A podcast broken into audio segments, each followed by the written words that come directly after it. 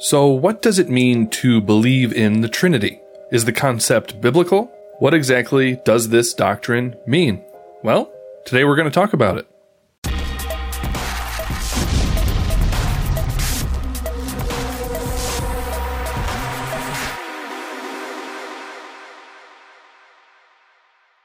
So, hello everybody, and welcome back to the Grace Nerd Podcast. My name is Eric. If you're new to the channel, if you're watching on YouTube, make sure that you go ahead and subscribe if you like content like this, and leave a like if you enjoy the video. Or if you're listening through audio, make sure that you follow on whatever platform you discovered the podcast on. So on this channel, I like to talk about different theological topics and also just talk about the Christian life or do commentary on different cultural issues from a Christian perspective. But in this episode, we're basically just going to focus on a very foundational concept in Christian theology. We're going to talk about, as we mentioned, the doctrine of the Trinity. So the content in this episode actually comes from a session from a theology class I developed from my church. So we're going to basically do a very straightforward walkthrough of that content. There will be a little bit of text and visuals on the screen, but I'll keep it pretty minimal so that people who are listening through audio can follow along pretty well, and I'll try to explain the visuals as best that I can. So let's go ahead and get started. So what we're going to do is start with the foundational doctrines that make up the idea of the Trinity. So, spoiler alert, that does mean that I am a traditional Christian and I absolutely believe that the doctrine of the Trinity is biblical. And so this ultimately is going to be a defense and an explanation of that doctrine from a biblical perspective. So it may surprise some of you who are biblical Christians that the word Trinity does not appear in scripture. That's actually surprising to some people. And oftentimes people who are critics of this doctrine will point this out, and some Christians are actually kind of surprised by it. But don't worry, this shouldn't shock you. All that this term is, is basically a summary term that basically is a catch all for all of the doctrines that make up this idea. It's a summary of the teachings of Scripture, and we're going to break down what those teachings are.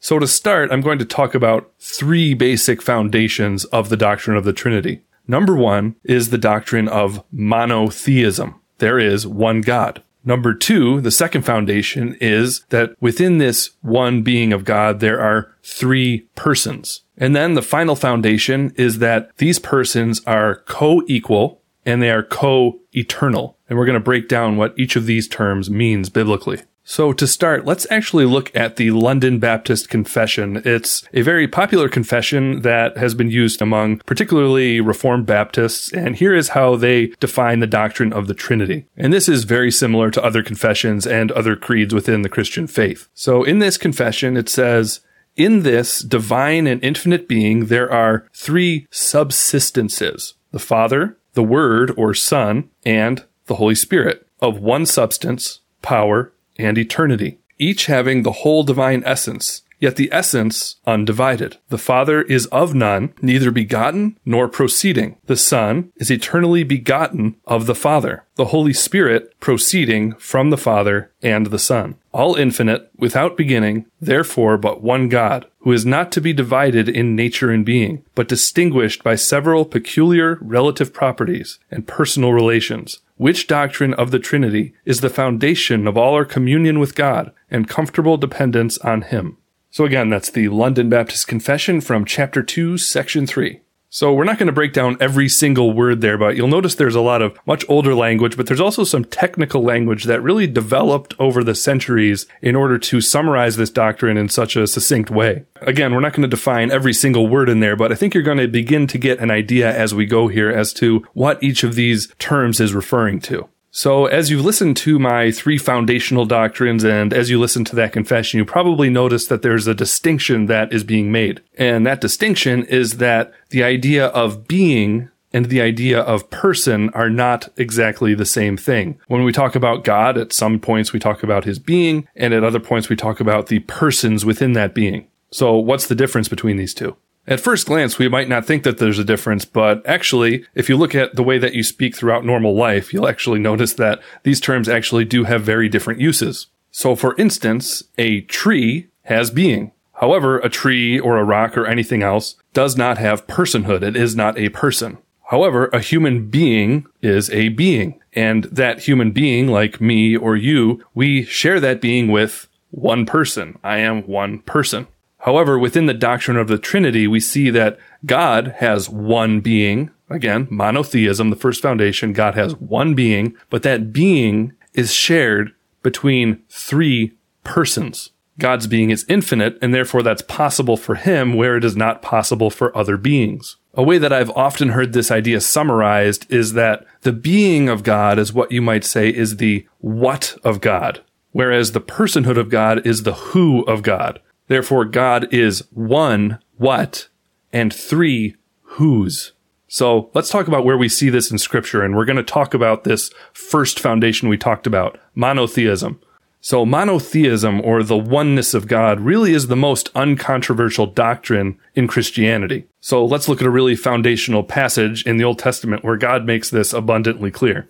For instance, in Deuteronomy, it says, Hear, O Israel, the Lord our God, the Lord is one. You shall love the Lord your God with all your heart, and with all your soul, and with all your might.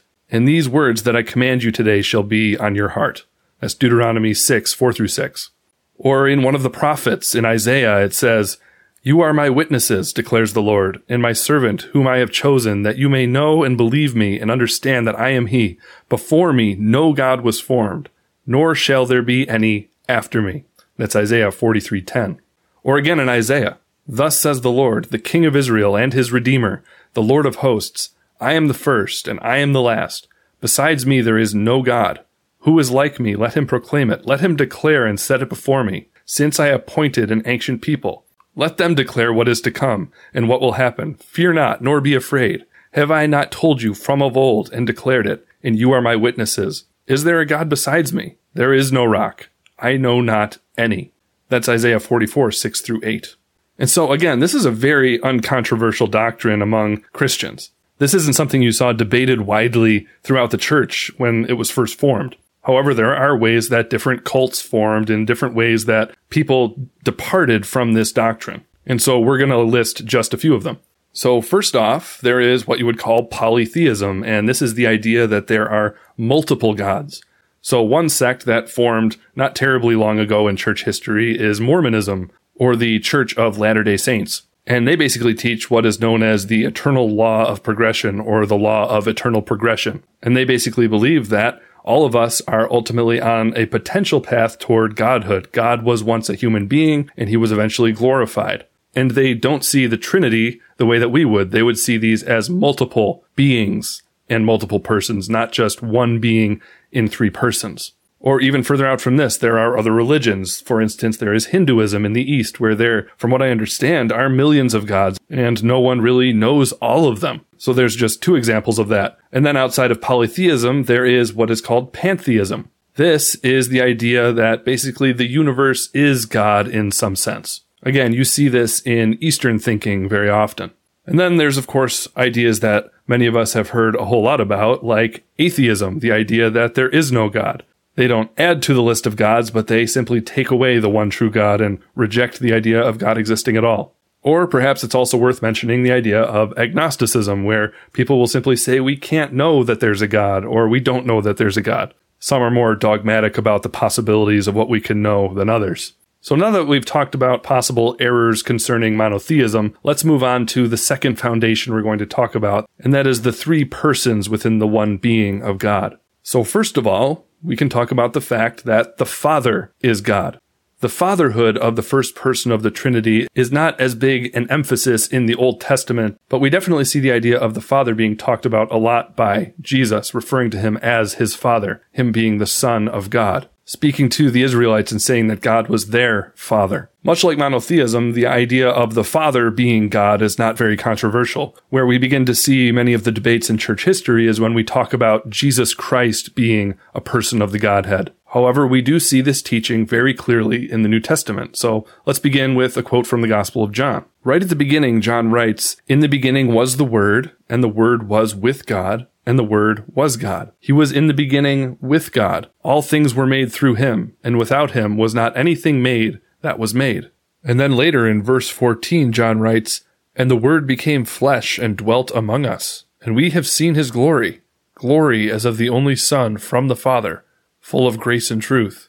And then later in the book, he says, this was why the Jews were seeking all the more to kill him, because not only was he breaking the Sabbath, but he was even calling God his own Father, making himself equal with God. That's John 5 18. Or just another example, like in the book of Titus, it says, waiting for our blessed hope, the appearing of the glory of our great God and Savior, Jesus Christ. And something I'll point out, the more and more that we've come to understand the Greek language, from what I understand, it's even more clear in the Greek than it is in the English that the words God and Savior both are applied here to Jesus Christ in this passage in Titus. Let's go to another example. In the book of Philippians, Paul writes, Have this mind among yourselves, which is yours in Christ Jesus, who, though he was in the form of God, did not count equality with God a thing to be grasped, but emptied himself by taking the form of a servant being born in the likeness of men, and being found in human form, he humbled himself by becoming obedient to the point of death, even death on a cross. Therefore, God has highly exalted him and bestowed on him the name that is above every name, so that at the name of Jesus every knee should bow in heaven and on earth and under the earth, and every tongue confess that Jesus Christ is Lord, to the glory of God the Father. That's Philippians 2 5 through 11.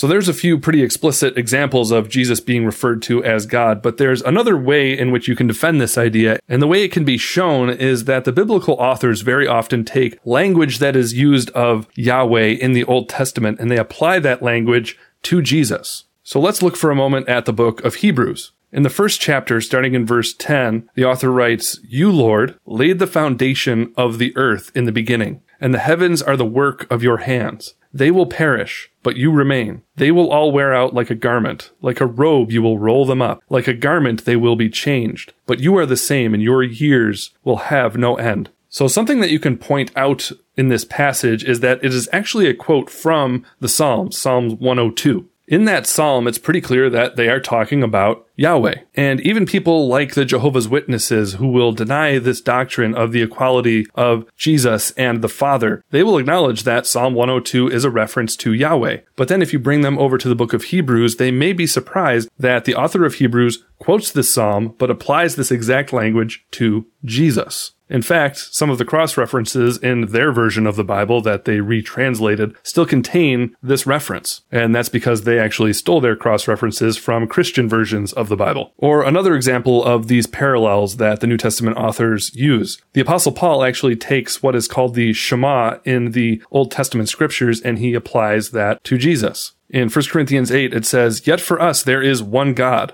the Father, from whom are all things, and for whom we exist, and one Lord, Jesus Christ, through whom are all things, and through whom we exist. And then Jesus himself takes references in the Old Testament and applies them to himself. So when he predicted Judas's betrayal, he actually uses language from Isaiah 43. In John 13, he says, I am telling you this now, before it takes place, that when it does take place, you may believe that I am he. This is a parallel to Isaiah 43:10 in the Greek Old Testament. So there are some arguments for the deity of Christ, that he is the second person of the Trinity. So now we'll move on to a few arguments for the idea that the Holy Spirit is the third person of the Trinity, that the Holy Spirit is included in the being of God. So throughout the Old Testament, we see language used of the Spirit of God. And there is this sort of distinct language used where we see the Spirit sort of talked about in this separate person kind of language. So right from the beginning in Genesis, we see something a little bit like this. In Genesis 1 1, it says, In the beginning, God created the heavens and the earth. The earth was without form and void, and darkness was over the face of the deep, and the Spirit of God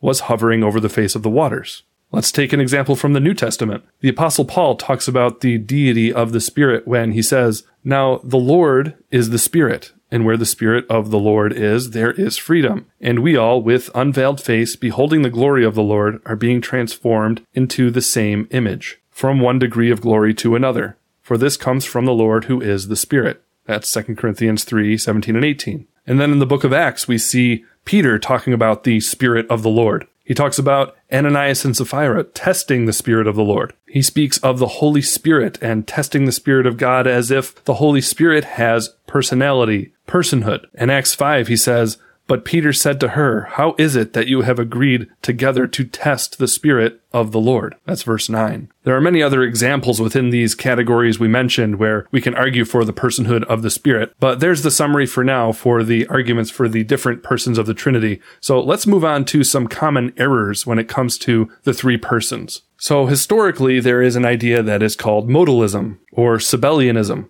This error ultimately is a denial that the three persons of the Trinity are distinct. Basically, it teaches that there is one being of God, monotheism, but it also says that in this one being there is one person. And basically, this one being, this one person is manifesting himself in three different ways throughout the history of the world. So we have the Father, and then the being of God manifests as the Son, and now God is manifesting himself as the Holy Spirit. And so you'll often hear this language being used of the three manifestations of God. So one quote unquote denomination, I would say sect, that promotes this is the United Pentecostal Church. Actually, right now, I think it's called the UPCI. And we definitely shouldn't confuse it with the Pentecostal Church in general. Classical Pentecostals absolutely believe in the Trinity. So that's one error that we can fall into if we deny the three persons of the Trinity in some sense. Another way that this idea of the three persons of the Trinity gets distorted is in the idea of subordinationism. And basically, this is when we deny the equality of the persons. So we mentioned the Jehovah's Witnesses before, and the way that they do this is that they say that Jesus is the first creation of God. He is not one with God. An earlier form of this in church history is called Arianism, and basically Arius taught that there was a time when the Son was not. Ultimately, Jesus Christ is subordinate to the Father, and is not equal with the Father and is not co-eternal with the Father. That is the foundational doctrine that's denied. Or again, we can talk about polytheism. That's another way that you can deny the three persons of the Godhead. They are not all considered one God. They are multiple gods. And in this case, you are denying the unity of the persons. You might say they're equal, but you're also saying that they're separate. And again, members of the Church of Latter-day Saints or Mormons, they tend to hold to a version of this. However, unlike, you know, Hinduism, this is much closer to Christianity in that they still use language referring to the Father, Son, and Holy Spirit, only with different meanings behind those words. So here's a little chart that I'm going to show you in order to illustrate this. If you're listening through audio, I'm sorry you can't see it, but I'll do my best to basically explain what you're seeing here. What you're seeing here basically is a triangle, and on each of the sides of the triangle, you have the foundational elements of the doctrine of the Trinity. So on the bottom side of the triangle, you have monotheism. And then on the left side, you have equality, the equality of the persons. And then on the right side of the triangle, you have the fact that there are three persons. And then on the corners of the triangle, on the opposite sides of each of these foundations, you have the errors that result when you deny one of these foundational doctrines. So, for example, you may deny the equality of the persons on the right side. And so then on the opposite corner, the result of this will generally be subordinationism.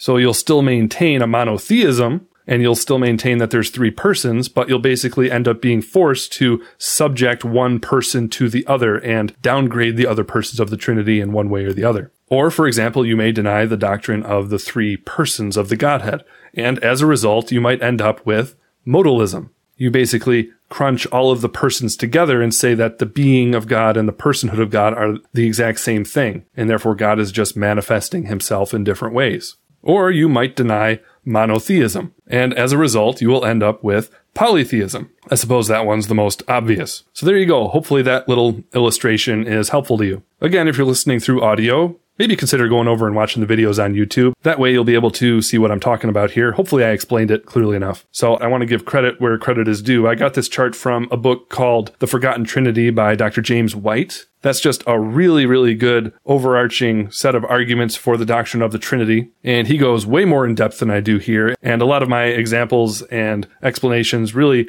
were helped by that material. So to finish up, let's summarize what we learned here. What is a good summary of the doctrines contained within the idea of the Trinity? First of all, there is, again, one being of God. We as Christians are monotheists. But again, because God's being is infinite, he is able to share that being with three divine persons. One divine essence with three persons. And we should not confuse the persons. The Father is not the Son or the Spirit. The Son is not the Spirit of the Father, and the Spirit is not the Father or the Son. What's difficult about this is that God, the Trinity, is completely unique in the universe. There is no perfect illustration to this. A humorous example that illustrates this is a video that was made by a channel called Lutheran Satire that I often show when I'm teaching this class in person. And you basically see St. Patrick talking to Conall and Donall, these cartoon characters, and trying to explain what the doctrine of the Trinity is. And he keeps trying to give examples. So he'll say something like, well, God is kind of like water, where it can be water or ice or a gas, but then they'll say, wow, that's modalism, Patrick. And, you know, it's, it's actually pretty funny. It's actually a pretty funny video that's also educational at the same time. So maybe I'll link to that in the description if you're interested in watching it. So there you have it. There's my breakdown, and hopefully you found it helpful. Uh, again, you can go way more in depth in terms of arguments, for instance, for the deity of Christ or the personhood of the Holy Spirit, and all of these foundational doctrines that I talked about. Some of them I went way more in depth than others. And, you know, maybe at some point I'll do a bit of an overhaul and go, for instance, more in depth on the personhood of the Holy Spirit. There's a lot more arguments for that that I wasn't even able to get into here because I don't even have them well memorized myself. But again, people like James White have written books on this, like the one that I mentioned, The Forgotten Trinity, and he goes way more in depth with each of these things. But that will about do it for now. Thank you so much for watching. If you enjoyed yourself and you learned something, make sure that you leave a like and go ahead and subscribe if you're new to the channel and hit the notification bell and you'll know when new uploads uploads happen. Or if you're listening through audio on your favorite podcast platform, make sure that you go ahead and follow there so that you know when new episodes come out. My name is Eric. This is Grace Nerd or the Grace Nerd podcast, and we will see you around in the next one. Thanks for stopping by.